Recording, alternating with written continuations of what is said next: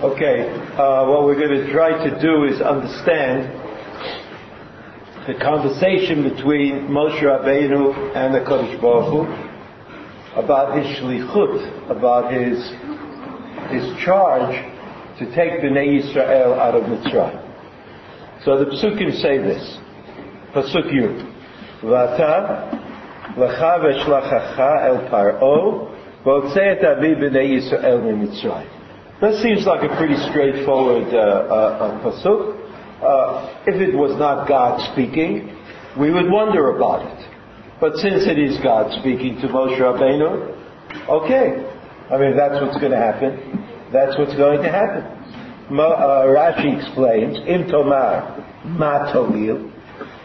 Right, so Rashi makes it into a kind of a thought and a rethinking, like as though you read the pasuk. Like pause.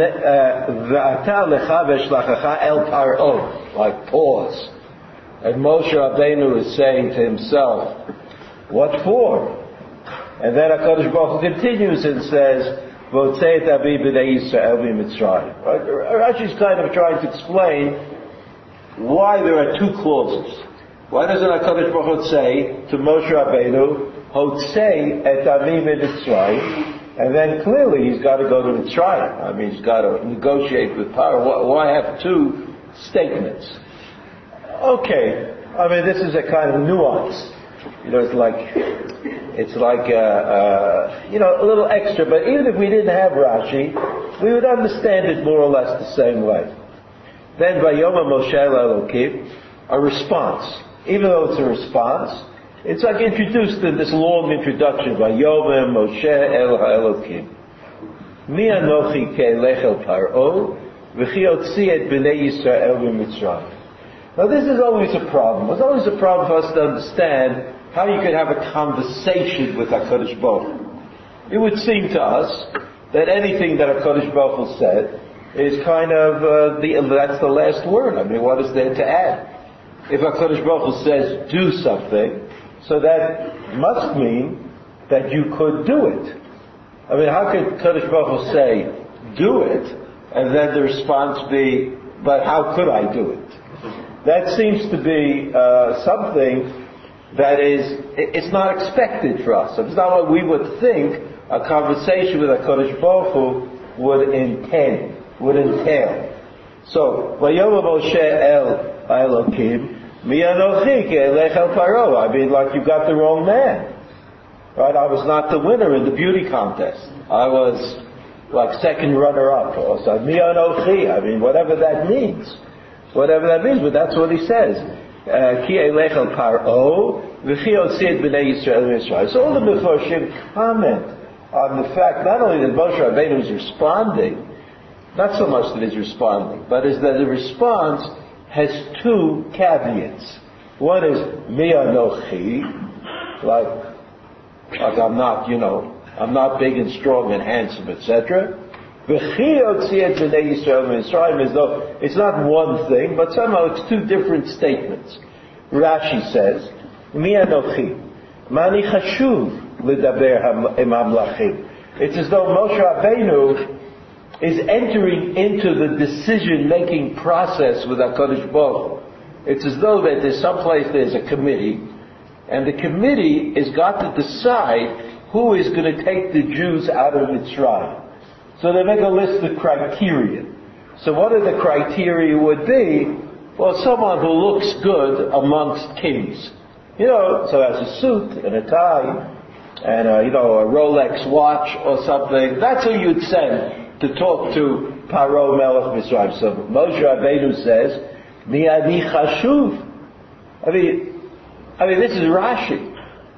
Rashi means it's the bread and butter of the Jewish people. I always keep trying to tell you this, and this is how the Jewish people have understood this pasuk from time immemorial, or if not immemorial, for at least 1,000 years, which is a long time anyway.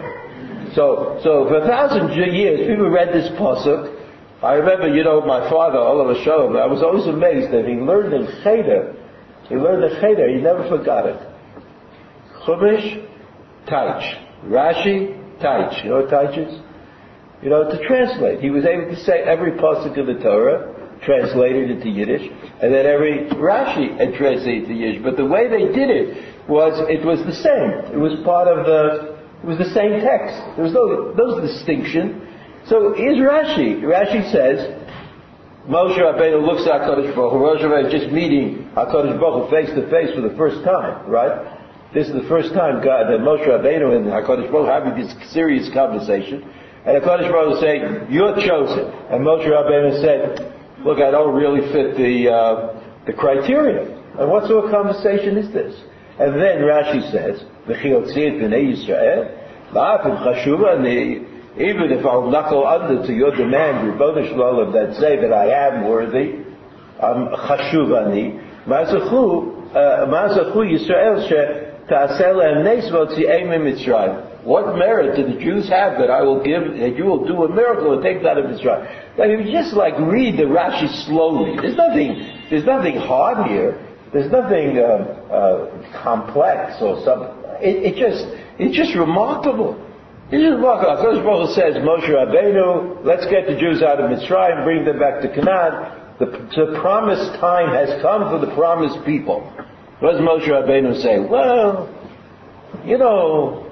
maybe I should go to college first. Maybe I should become a dentist, do work a few years. Maybe the Jews could work on themselves. Maybe they can build up a little. I mean, what does Rashi think? I mean, what is it Rashi wants us to think about this conversation in the Torah? So it's not. I think it's somewhat more difficult with Rashi than it is before you learn the Rashi. I mean, Rashi really sets you to wonder what's going on here. And HaKadosh Baruch Hu answers, "Vayomer, pasuk Yudbet, ki yeimach v'zelecha ot ki anochi shelachticha v'otziacha ta'amei Mitzrayim v'adunet elok." So he answers.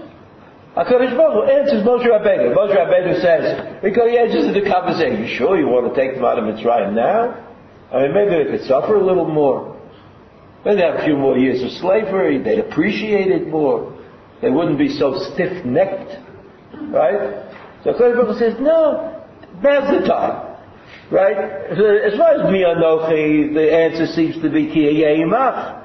So that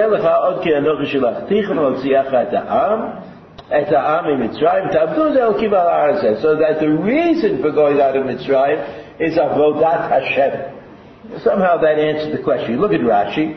Rashi says, according to Rashi, this is a real conversation in which it seems that Moshe Rabbeinu is being portrayed as being on a par in the conversation with the Ribono Shel Olam. Now, even the Ribono Shel Olam says, do this. Moshe Rabbeinu is discussing the matter. Now, this is not entirely new. I mean, I have to remind you about other Nevi'im who were not so interested in following the directive of God. And each one of them is problematic, whether it's Yirmiyahu or Yonah. And here, Moshe Rabbeinu. Moshe Rabbeinu is the first of them. And Moshe Rabbeinu had this experience at the Sneh. Right? Had this experience at the burning bush, which indicated to him that there was something very special that was going on. And one would think that Moshe Rabbeinu would be a little more humble at this intersection of his life and not try to second guess heaven. I mean, how could? I mean, it's hard to believe. So look at Rashi, pasuk Yudbet, Vayomer ki yeimach, Hashiva rishon v'achron acharon, Shamarta. So in other words, HaKadosh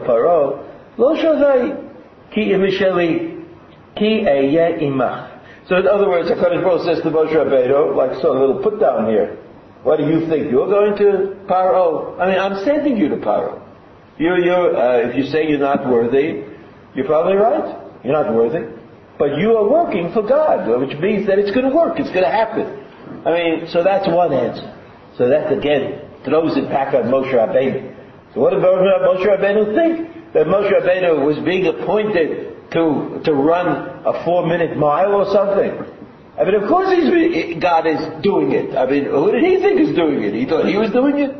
I mean, Moshe Rabbeinu knew more about these things than anybody else? I mean, at least we'd like to sort of maintain that picture in our minds that Moshe Rabbeinu is, after all, Moshe Rabbeinu. And here Moshe Rabbeinu is saying, saying to HaKadosh Baruch Hu, oh, you picked the wrong person, I'm like a lowly shepherd, all I do is dray around with sheep all the time, I mean, I'm going to go to Paro, I mean, he's going to not be impressed by what I say. And then it says, Kedayani Latzil, Kasher Ha'ita Hasneh Asa Shlichuti, Veinenu Ukal, Kach Telech B'Shlichuti Veincha Nizot.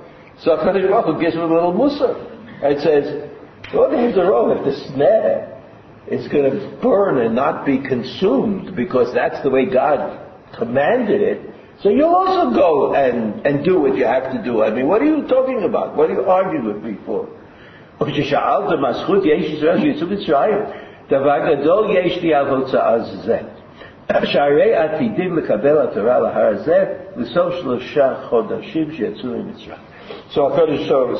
Rabbeinu said, what's the schut?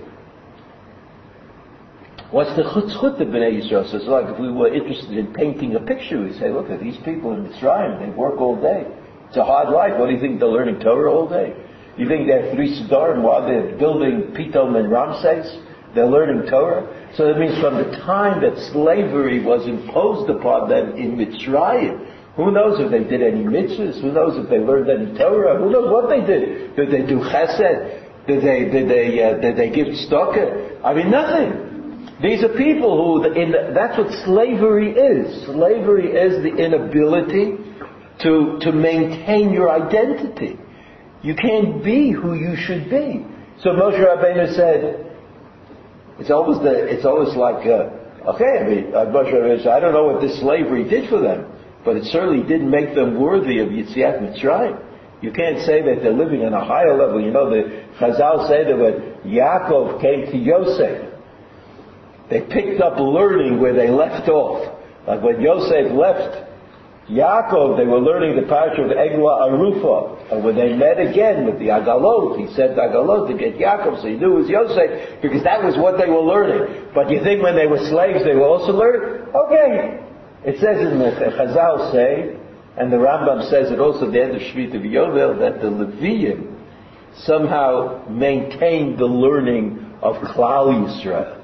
But that is not the obvious pshat. It's not the obvious pshat in the Chumash. And then Rashi says, so Kodesh Baruch Hu says, Kodesh Baruch Hu says, so you know what schut they have? The schut that Bnei Yisrael had, it's like he agrees with Moshe Rabbeinu. There's an agreement. There's agreement that Bnei Yisrael are not worthy. So HaKadosh Baruch Hu said the worthiness of Bnei Yisrael is that they are in 3 months from now going to receive the Torah and accept it. So that since in the world of HaKadosh Baruch Hu there's no time, right? There's no now and future and past, but everything is real. Everything is real all at once. And since it's clear to HaKadosh Baruch Hu that Bnei Yisrael are going to accept the Torah, that's the merit that enables Yetziat Mitzrayim to take place. So I think that, in spite of the fact that the conversation is a little difficult for us to understand, we've finally been able to derive a limud, some extra bit of understanding, which is really very profound.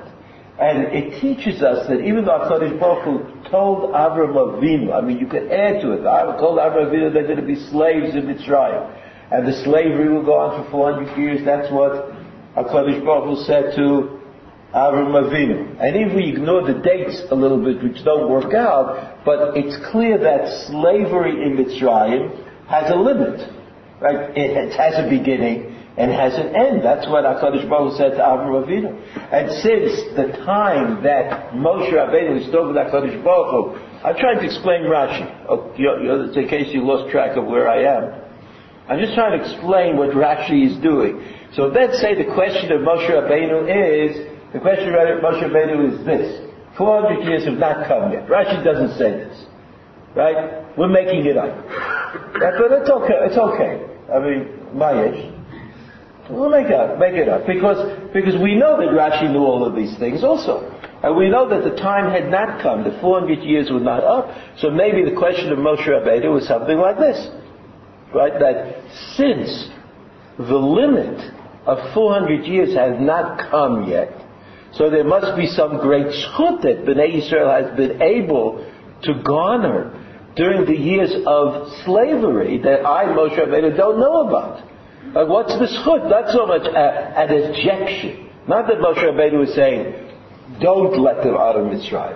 But that Moshe Rabbeinu was simply saying, what is it? What's the schut? What is it that enables me, Moshe Rabbeinu, sent by Kodesh Baruch, to take Bnei Yisrael out of Mitzrayim long before, right? It's only reduced, Reish Daled Vav, right? 210 years and not 400 years. So what was the schut? So Kodesh Baruch says to Moshe Rabbeinu, because they prepared that in 3 months' time they're going to receive the Torah. So sometimes the schut is not de facto. Right, it's not like the schut of something that you've done, but here we talk about a new kind of schut, the schut in which where HaKadosh Baruch Hu is certain of what you're going to do. That also becomes a schut. So maybe that's what the conversation is. The conversation between Moshe Rabbeinu and HaKadosh Baruch Hu is not about should I do it, shouldn't I do it, but since you're asking me to act against the divine directive that was given to Avraham Avinu, there must be some extenuating circumstance. There must be something that makes sense out of all of this. Davar acher, you see the Rashi? Ki yeh imach. V'zeh sheyitzliach b'shlichutcha lecha ot al avtacha acheret she'ani mavtichacha shekitotzi'em mitzrayim tavdun oti al ahar hazeh. So it's another version of the same idea, that this is what, I mean, you understand that you, Moshe Rabbeinu, are going to be able to take them out of Mitzrayim, because it's not dependent on a particular schut that they have now, but it's dependent on the schut that they will have in the future. Okay? Now there are a few more psukim which are much more difficult, that are on the sheet, that are much more difficult than the psukim we've just learned, so I'm going to ignore them and skip it. Okay, but if you want to learn these psukim, b'vakasha, you know that this is where HaKadosh Baruch Hu somehow reveals some sort of secret name to Moshe Rabbeinu, which would be enable him to identify himself as the Shaliach of HaKadosh Baruch Hu to Bnei Yisrael, but that's a different topic. The topic that interests me is Moshe Rabbeinu's response, which consists of two parts in Pasuk Yud Aleph. The first thing he says, Mi Anochi ki elech el Paro, and the second thing, according to Rashi at least, Ki Otzi et Bnei Yisrael b'Mitzrayim. Right, so that the second part, Rashi has explained to us, Ki Otzi et Bnei Yisrael b'Mitzrayim, which means actually, why is it that the time has come for them to leave Mitzrayim, because it's not 400 years yet, so what's the schut? However, the question that Moshe Rabbeinu asks, Mi Anochi, that remains a mystery. We don't know what Mi Anochi means, what Moshe Rabbeinu was referring to. Okay, so we'll look at the Rashbam. The Rashbam is in the tradition of Rashi, of course. This is like a heroic Rashbam. You know, Rashbam usually is very short, but this Rashbam happens to be very long, so we'll read together at least a part of it. The Rashbam says this, Mi Anochi. I'm just reading the introduction because it's interesting in itself. Right? So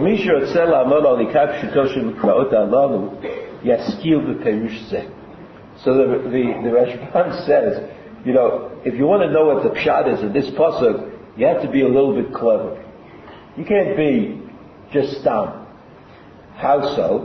He says, Ki arishonim mimeni lo yavinu bo klal klal. That's nice.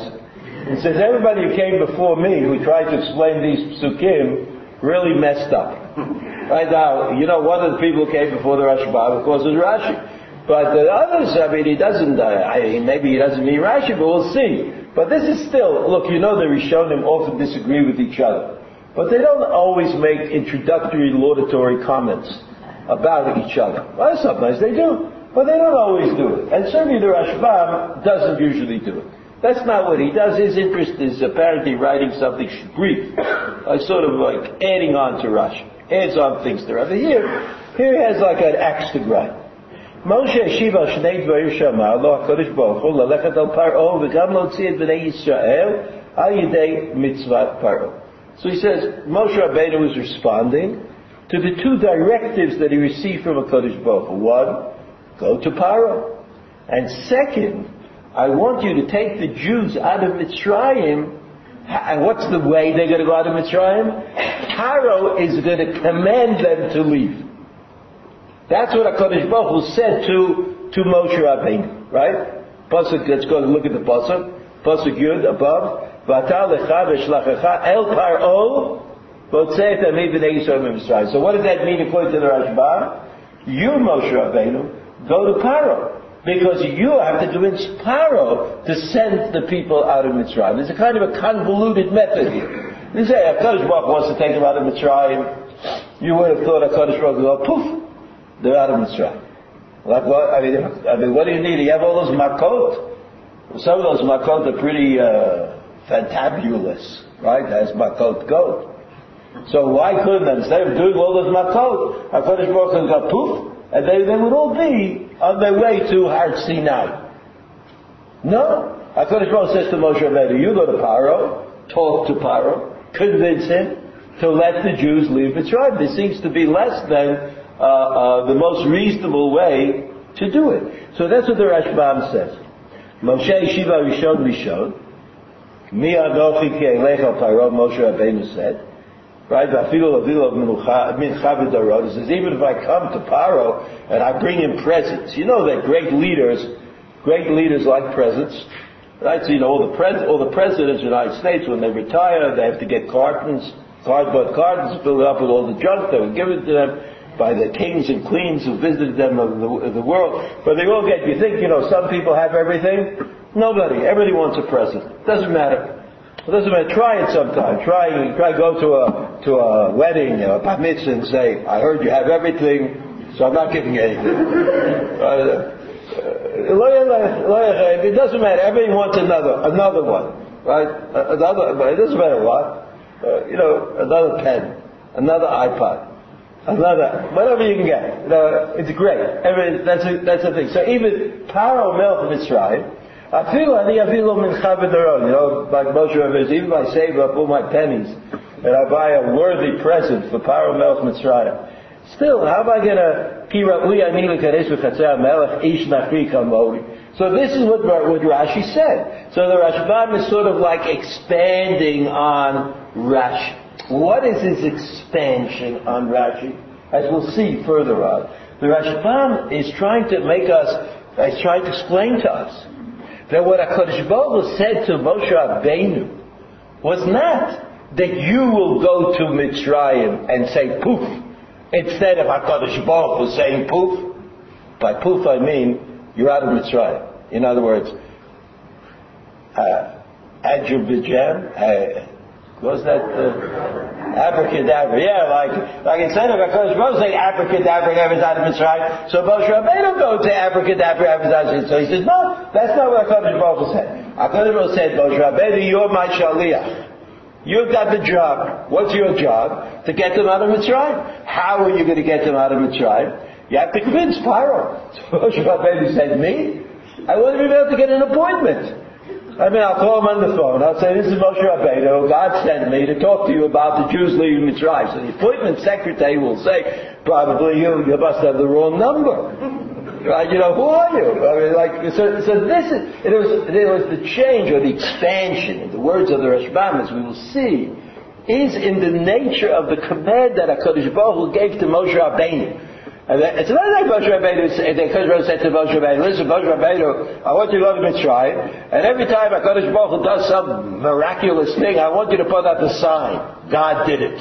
No, that's not what Moshe Rabbeinu's job is. Moshe Rabbeinu is to effect a change. Right? The change that Moshe Rabbeinu is going to effect is called the Yetziat Mitzrayim. The way he's going to effect it is by convincing Paro to let them go. Moshe Rabbeinu hears that. He says, I don't want the job. I want the job. I don't think I can do it. I mean, what armaments, what kind of ammunition do I have with which I could do a job like that? It's impossible. So then the Rashbam goes out. He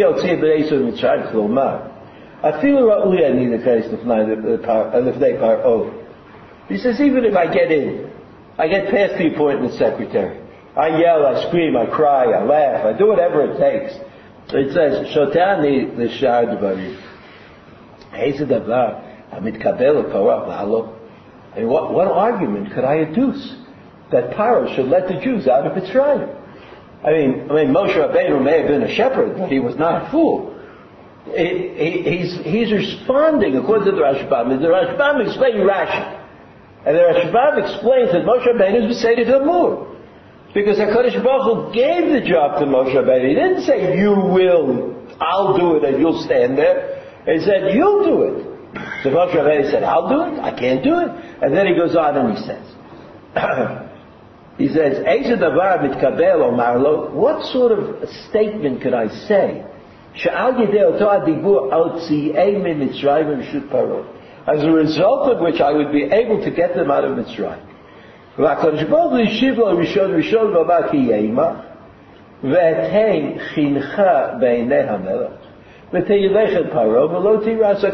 said to Moshe Rabbeinu, I'm not sending you alone, but I'll be with you. And chaim, that's the word that the Rashbam uses, which we've spoken about in the past, but somehow Paro will be willing to see you, and he'll be happy to talk to you. That'll be sort of the miraculous aspect of it. But what people are going to see is Moshe Rabbeinu arguing about it.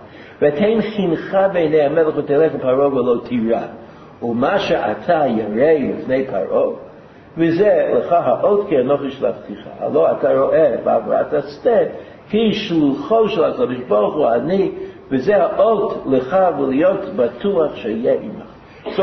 he continues further, the Rashbam, to say that the miracle of the snare is an indication. I mean, after all, such a thing never happened in the world before, and it was only done for Moshe Rabbeinu's benefit. So you see, obviously, that HaKadosh Baruch Hu is with Moshe Rabbeinu and is committed to the success of Moshe Rabbeinu. It said, you say to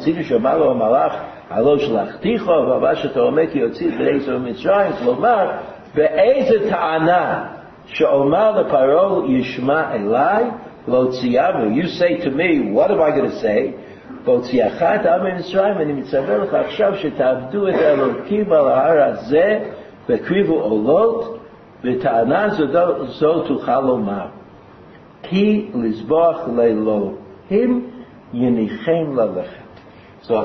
Hu is having this conversation with Moshe Rabbeinu, and says to them, this is what you should say. Not only am I sending you, not only am I telling you to talk to Paro, but I'm telling you now what to say to Paro. So what you should say to Paro is that you're only going for 3 days, or you want to go for 3 days, and then you want to sacrifices al Har Hazeh, on this mountain, and then you come back. He says, oh, that Paro will consider that. We don't know why, but we can imagine, you know that in the ancient world, we know this. I mean, I say we know this, I read it in a book someplace. Right? But I can't say that I had time to take about half my life to figure out if this is really true. But the way they taught us in school when we were little kids is that if it's in a book, you should believe it. This is, in a hard way we have learned since then that is not always true, but still, it says in the book, the ancient world means at this time, when one country captured another. So there's always this question of what they should do with the local religion. Should they let the people be religious? Or continue to serve their God as they had in the past? And in that way it would be sort of like a palliative, or as Marx was destined to say many years later, right, it would be an opiate. In those days they hadn't learned about opiates left yet in Egypt. Or should they say that the religion is itself a source of revolution? Sometimes that revolution comes from religious leadership, as we see today in certain parts of the world, which I wouldn't mention because who knows what will happen. But what we see, so there was this duality in the attitude to religion, right? We know that when Koresh became the king of Persia, Koresh became the king of Persia in 535 BCE. He decided to let the Jews go back to Eretz Israel and to renew the worship of HaKadosh Baruch Hu in Yerushalayim. And this was not because, at least I can't imagine, it's because he was a Marano or something. was like secretly a Jew, but somehow he felt that this would stabilize the empire. That was him. But the Babylonians, or the Assyrians, before them, remember the Assyrians? The Assyrians conquered the 10 tribes in 722 BCE, and the first thing they did, I don't know if it was the first thing they did. If I say that, I'll say it's the first thing they did. First thing I know that they did was that they moved another population into Eretz Yisrael, which that population became eventually the Samaritans, what we call the Samaritans. The reason they did that was because they thought that a displaced population is not as unruly as a native population. Like if you have strong roots in the place that you live, so then you could become a patriot more easily. But if you really are dreaming about going back to, Eretz Yisrael, so you're not going to be a great Polish patriot. So this is like who knows? This didn't work and that didn't work, and that's why the empires were built and collapsed over the years.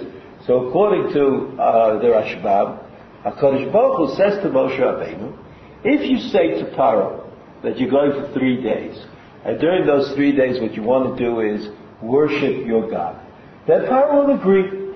He doesn't say why Paro will agree. So I made up a story. Right? Maybe the story that I made up explains why you could have a havamina to think that Paro would agree, or what HaKadosh Baruch Hu meant when he said to Moshe Rabbeinu, according to the Rashbam, that Paro will agree. So in other words, if I had to sort of like try to understand what Rashi and the Rashbam, what issue they are trying to connect me to, clearly it's the question of the function of Moshe Rabbeinu in Yitzias Mitzrayim. Was Moshe Rabbeinu just there, and Yitzias Mitzrayim was going to happen the way it happened no matter who was standing there? In other words, that Moshe Rabbeinu played no role other than announcer or intermediate between Paro and God's will, but that Moshe Rabbeinu didn't do anything. I mean, his greatness came to the fore at Matan Torah. Matan Torah, Moshe Rabbeinu became the conduit of the Torah min Hashamayim to Am Yisrael, and from that point on, we could talk about Moshe Rabbeinu and his greatness. But in Mitzrayim, Moshe Rabbeinu was the announcer, he was the organizer, he got everybody together, and he really did a job for which Moshe Rabbeinu, the qualities of Moshe Rabbeinu were not so necessary. That's what I think the pshat in Rashi and the Rashbam is the issue. I'm sorry, not the pshat, that's the issue. And so they come to teach us, Rashi and Rashbam together, that even in Yitzias Mitzrayim, Moshe Rabbeinu had a job. He functioned as a leader. He was the one who took Bnei Yisrael out of Mitzrayim. It's true that HaKadosh Baruch Hu gave him direction. HaKadosh Baruch Hu helped him. But it wasn't that he was a passive kind of a note passer from HaKadosh Baruch Hu to Paro and back again to HaKadosh Baruch Hu. But his job was to intervene in the way Paro thought about things, to change the way he thought, and to create a dynamic flow in favor of Yitziat Mitzrayim. So I think that's what the question is. That's what the question of Pshat is. And then, so if you say, Mi Anochi, that Moshe Rabbeinu said, Mi Anochi, who am I? He's not talking about, should I accept a charge that's placed upon me by HaKadosh Baruch Hu? That's not a question. Of course he's going to accept any directive that HaKadosh Baruch Hu gives. But if HaKadosh Baruch Hu says to Moshe Rabbeinu, you, and not HaKadosh Baruch Hu 100%, I'm going to take the Jews out of Mitzrayim, you, Moshe Rabbeinu, are going to do it, right? Could have like a real part where they write the history of Yitziat Mitzrayim. Moshe Rabbeinu is going to be there. Of course he'll be left out of the Haggadah eventually. But okay, that's a conversation for a different time of the year. But Moshe Rabbeinu is going to do it. Moshe Rabbeinu is going to take the Jews out of Israel. So then it makes sense that it makes more sense. I mean, here we're talking about trying to understand the story that Moshe Rabbeinu would say, Mi Anochi. Right? I don't have those qualities. I'm not kocho b'peh. I'm not a person who has great power of gab, the gift of gab. I'm not able to convince everybody to do things my way. And therefore, since it's placed upon me, the burden is mine. Moshe Rabbeinu says, therefore I don't understand what HaKadosh Baruch Hu means when HaKadosh Baruch Hu says that I'm going to do it. You understand what it means? So this makes sense out of the story in the way that Rashi and the Rashbam want to make sense out of this story. Okay, if we look at the Ramban, there are two Rambans, but I don't think we'll have time to do both of them, so we'll do the first one. Oh, to see the Ramban, page 2. Remember the introduction of the Rashbam. Right, this apparently seems to be like nobody's happy with the tradition of interpretation. The Rashbam is not happy, and the Ramban is not happy. So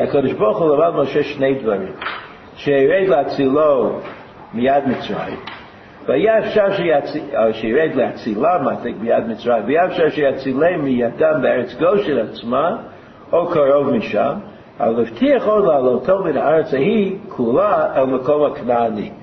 other words, there's some kind of issue of Mitzrayim, that Mitzrayim has to be involved in the salvation. It could have, HaKadosh Baruch could have said to Moshe Rabbeinu, go to Eretz Goshen, save the Jews, get them out of Eretz Goshen, but he said, no, you got to get them out of Mitzrayim. In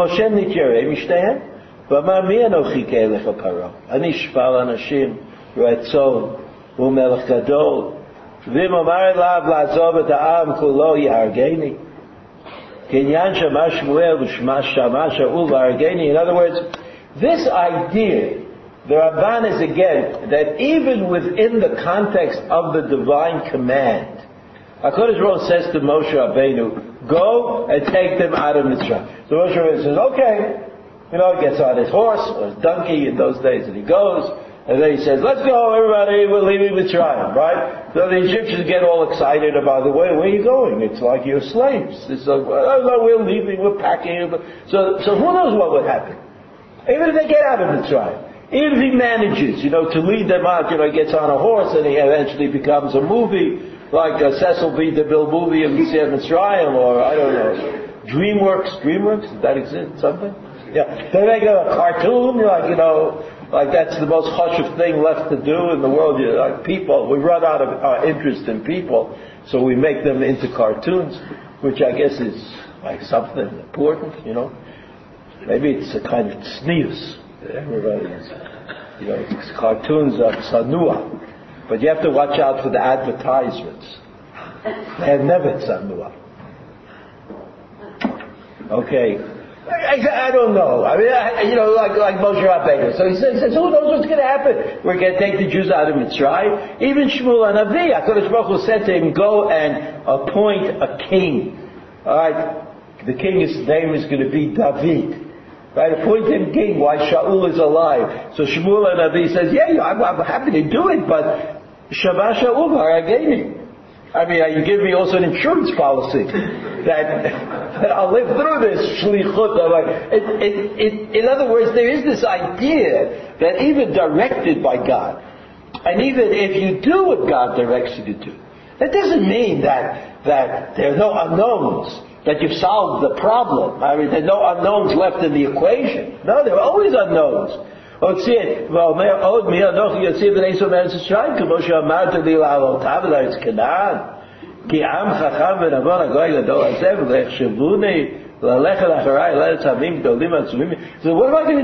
that's true that they're slaves, but they have a place to live. They come home every night. They eat supper. They go to sleep. I say, let's go to Eretz Canaan. Who's in Eretz Canaan?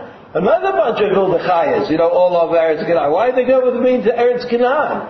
They're living in Mitzrayim. You have one bunch that is hard to deal with. Okay, they got a bad deal, but at least it's steady, right? Like they say, steady work. You get up in the morning, you go to work, and you get paid what you get paid, and okay, that's the way it is. That's how it was in Mitzrayim. The next paragraph, אם ישמע פרעה יקל לא מעליהם ויצילם, או יגרשם מעצמם על קרחם, לא כן מעצמם ישבו את כל הדבר הזה, כי מי האדם שלא ירצה לצאת מעבודה קשה שאין כמוה? אבל העלייה לארץ כנען היא לא ישבוק בו. He says, also he says, maybe they'll listen to me if I tell them, well, get out of here. But if I tell them we go to Eretz Canaan, why are they going to listen to me? One mess to another mess? You know, I mean, they want to be free, but they don't want to be again called upon to fight. וכן היה הדבר שהייתה מלחמת העמים ההם קשה עליהם מתחילה ועד סוף ופחדתם מבין מצרים והמדבר. Okay, so I would say that in this case, that while it's true that the Ramban embellishes, there are details in the Ramban that are added, extra, but he follows the path of Rashi and the Rashbam in this matter, adding the following knech. Right? You know what a knech is? A knech is a wrinkle. You say that in English also, right? You say there's a further wrinkle. A wrinkle means something you didn't see at first. Like you look carefully, you see something else. So what's the wrinkle? The wrinkle is that Moshe Rabbeinu couldn't understand how he could pull it off without creating further disasters. In other words, how was he going to convince everybody that besides Yitzias Mitzrayim, they could go to get the Torah, no one will bother them, they go to Eretz Yisrael, no one will bother them, they'll come to Eretz Yisrael, they'll capture the land, and no one will bother them. I mean, how can he convince them of all these things? These are people who are, Kshayom, people who have difficulty living. And he's going to convince them that they're going to all become gladiators overnight. This seemed to Moshe Rabbeinu to be an unreasonable directive. Let's look at the Sfat Emet. You know, I told you many times, this picture of Chagall is not my choice. I don't like Chagall. Not that that matters to Chagall, because I think he's considered to be a serious artist, but I don't like Chagall. I don't like anything. Maybe in the early Chagall, but once he started having those Jews flying around on top of houses, I didn't get it anymore. So this is not my choice. It's not my choice. And like most things rendered by great artists, if they didn't tell you what it was, you would never imagine that that's what it was. Right? So if there wasn't a title that said Exodus, meaning Moshe Rabbeinu, the snare, right? HaKadosh Baruch Hu coming out of the snare. So then you would never imagine it, right? You think it was like, I don't know, some chassid in a Polish town getting up and he dreamt that everything is wonderful. So look at the Sfat Emet. The Sfat Emet is like 100 years ago, right? 100 years ago. So we're skipping like a lot of Jewish history. The Sfat Emet looked at exactly the same problem that Rashi, the Rashbam, and the Ramban were looking at. What was Moshe Rabbeinu saying when he responded to HaKadosh Baruch Hu, Mi Anochi? Ein shelo yeh. Even if Rashi and the Rashbam are right, even if the Ramban is a clarification, the language of Moshe Rabbeinu is quite harsh. Moshe Rabbeinu is not saying, like maybe we could negotiate this, or maybe you could give me some further instruction on how to do it. But he sort of calls into question, it sounds like, he's calling into question the choice of the Ribbono Shel Olam. And you know that Moshe Rabbeinu, this is Perek Gimel, through Perek Dalet, Moshe Rabbeinu does not stop insisting that he's the wrong person for the job, until finally HaKadosh Baruch Hu agrees that Aaron HaKohen can join him. But it wasn't l'chatchila. It wasn't a priori that HaKadosh Baruch Hu said, you will go with Aaron. It was only after Moshe Rabbeinu kept arguing, whatever HaKadosh Baruch Hu told him did not sort of sit well with him. And then finally, HaKadosh Baruch Hu, at least it looks to us, even though it's hard for us to say things about HaKadosh Baruch Hu one way or the other, but it's as though HaKadosh Baruch Hu relented and said, okay, Moshe Rabbeinu, I mean, you don't stop, so I'll do it your way. This part of the discussion is not easily understood within the context of the Rashi, Rashbam, and the Rambam. And this is what the Sfat HaEmet was faced with. He was faced with this incomprehensible wrinkle in the conversation, that Moshe Rabbeinu did not stop, and that HaKadosh Baruch Hu, so to speak, acquiesced, at least in part, to the Moshe Rabbeinu demand, and said that Aaron HaKohen would be his assistant, which means that somehow they would share the burden, that it would not be the same, that if me anochi means I can't do it alone, or I am not sufficient, okay, you and Aaron HaKohen together will be sufficient. Look at what the Sfat HaEmet says. Mi anochi v'chiyotzi. Darshu Chazal. Chazal said, Mazfut yesh lahem. That this is what Moshe Rabbeinu meant. What merit did Bnei Yisrael have? You remember that that's the Chazal that's quoted by Rashi. Right? Rashi quotes this Chazal. V'kashe. Dem kein ma shayachut levi anochi. He says, I don't understand. If what Moshe Rabbeinu said was, what merit does Bnei Yisrael have that makes them worthy of leaving Mitzrayim? Then how does that fit into the words that he said, at least the first part of the pasuk, which were Mi Anochi? What does Mi Anochi have to do with what are they? He's not saying who am I, he's saying who are they? Who are they to deserve or to have the merit of Yetziat Mitzrayim at this time, as we discussed before. Va'od He doesn't understand Chazal. He doesn't understand Chazal. What do you mean? If Moshe Rabbeinu is standing before God, God says they're going to go out of Mitzrayim, and Moshe Rabbeinu said, well, maybe we should check the accounting books, maybe they'll deserve it, what sort of shot is that? Sfat HaEmet. Sfat HaEmet says about the Chazal. A pshat, got to make sense. And the pshat is, after all, we know that Moshe Rabbeinu was the great defense attorney of Klal Yisrael. That's what he was. Right? Moshe Rabbeinu knew that he would never fail, because that was what he was. He was the defense attorney. He wasn't a defense attorney. He was the defender of Am Yisrael in the eyes of HaKadosh Baruch Hu, so to speak. And so here, according to Chazal, what did Moshe Rabbeinu do? Moshe Rabbeinu is saying, well, maybe you counted wrong, maybe the years are not up, maybe they don't have enough suyot. Like, it's such an odd idea that Chazal put into the mind of Moshe Rabbeinu at the Sfat HaEmet. Doesn't understand it. Doesn't understand how this is possible. Ach Moshe Rabbeinu olav shalom haya b'chinat haTorah mamash. Now this is a statement that's made by people who like think in a certain way, right? It's an absolute or ideological categories. And so he says, you have to understand. Ach, it means like, I'll explain it to you. I'll say to you what Chazal meant. I'll say to you what Moshe Rabbeinu meant. I'll say to you what really happened in conversation. Ach. Moshe Rabbeinu, haya b'chinat haTorah mamash. Like if you would say that a person is an essence, represents an essence. Everybody knows that people are complicated, and some days are good days, some days are bad days, some days are happy days, some days are sad days. Everybody's but great people represent an essence, which doesn't mean that they're always that way every minute, but they're so much that way that when you remember them, that's what you think about.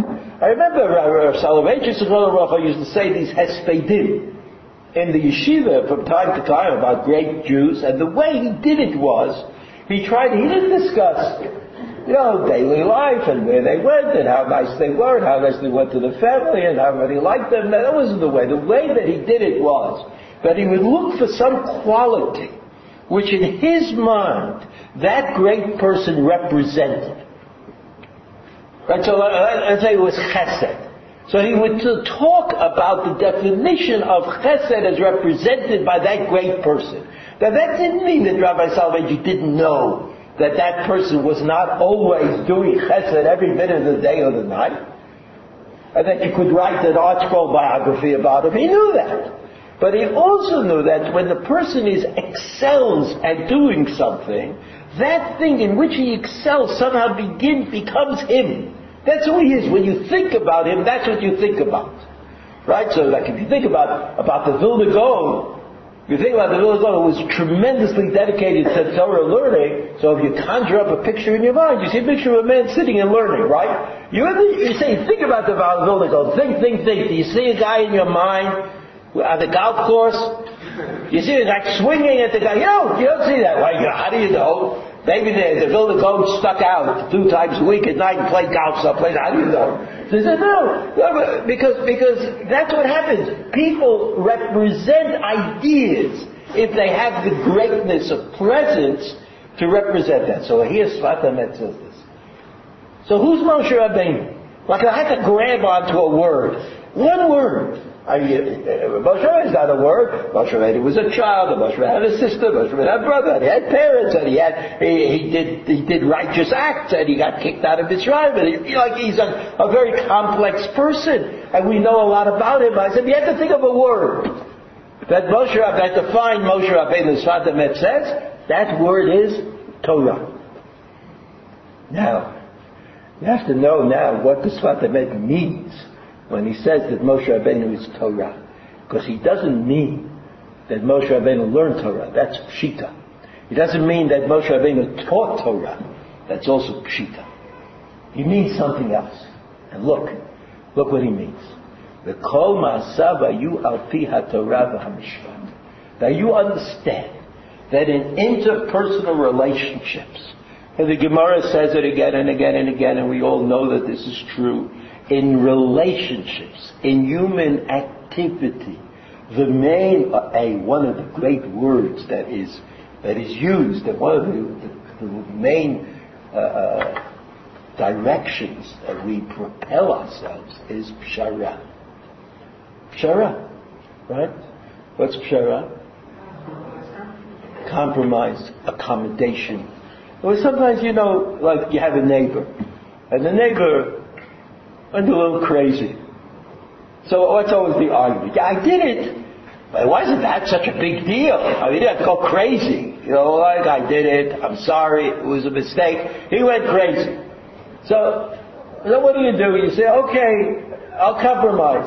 I'll go to my neighbor and I'll say, I made a mistake. I don't think I made a mistake. Naturally, I think I was right.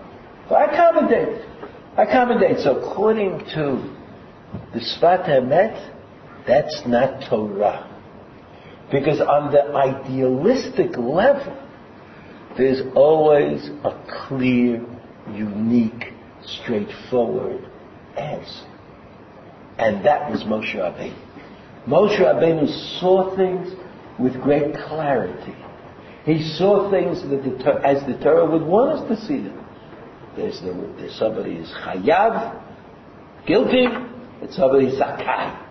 It's not like wishy-washy.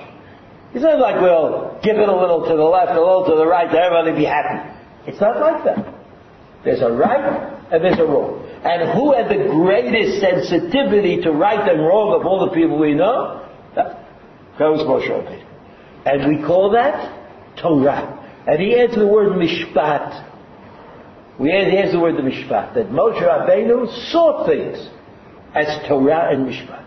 Ube'emet, gulat b'nei Yisrael etzah HaKadosh Baruch Hu she'al pi Torah.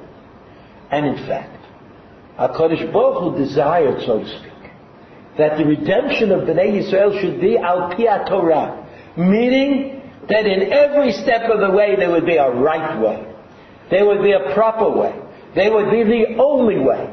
That's called Al Pi Torah. Moshe Rabbeinu Olav Shalom Ratzah Sheyeh Al Pi Chesed Shehu Midato Shel Aaron. Listen to this. And so Moshe Rabbeinu on this point was willing to argue with the Rebbeinu Shalom. Whether Rebbeinu Shalom wants Gula Al Pi Torah, Gula Al Pi Mishpat, that redemption should be honest, should be straight, should be pashut, should be as it should be. And Moshe Rabbeinu, as the leader of Am Yisrael, the first act of leadership that he exhibited was to say to HaKadosh Baruch Hu, no, let's do it al pi chesed. Let's give them a break. Let's not make the demand overwhelming. Let's not demand that they respond perfectly to the entreaties from God.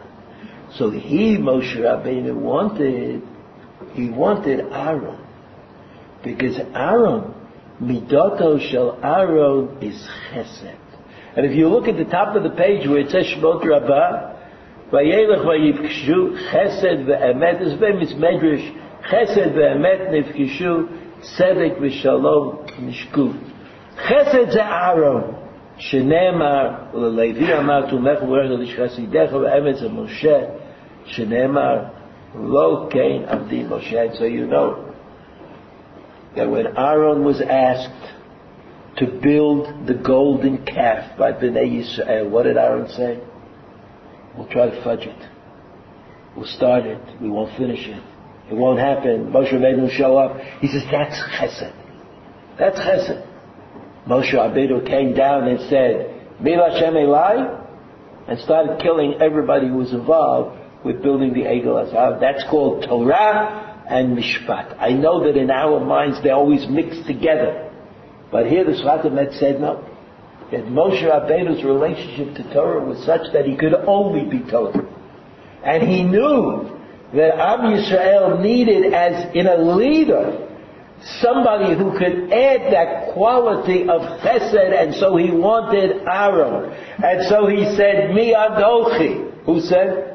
Moshe Rabbeinu said, Mi Anochi. Meaning, not that I'm not good enough. Meaning, I'm Torah. I'm Mishpat. Don't you think we need chesed? Moshe Rabbeinu said to HaKadosh Baruch Hu, V'chi otzi, that I should do it by myself. So Moshe Rabbeinu was afraid that if he is the emissary of God, that Bnei Yisrael would have to live up to the expectations of the emissary of God in this case, and the expectations of that emissary are Torah and Mishpat. V'Hashem Yitbarach Yeshiv Lo K'yeh Imach V'Hainu Ki niglel lefanai yitbarach haschut shatidim b'nei Yisrael l'schot acharkach. And he says, it's true. HaKadosh Baruch Hu says to Moshe Rabbeinu, it's true.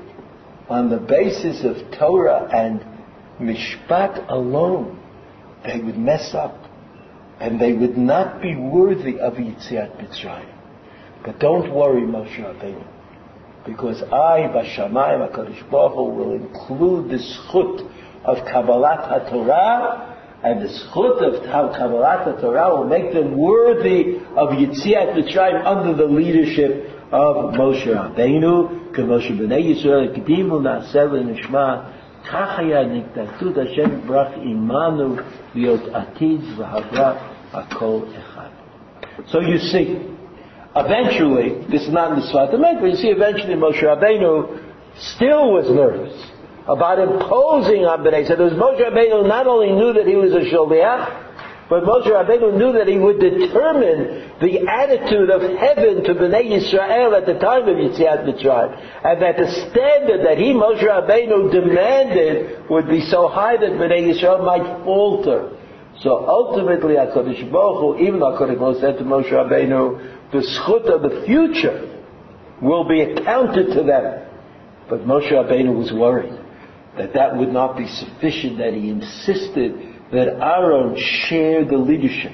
And by sharing the leadership, Aaron put in that element of chesed into Yitziat Mitzrayim, which made it possible, because we know that after the parasha of Shemot, Bnei Yisrael came to complain to Moshe Rabbeinu.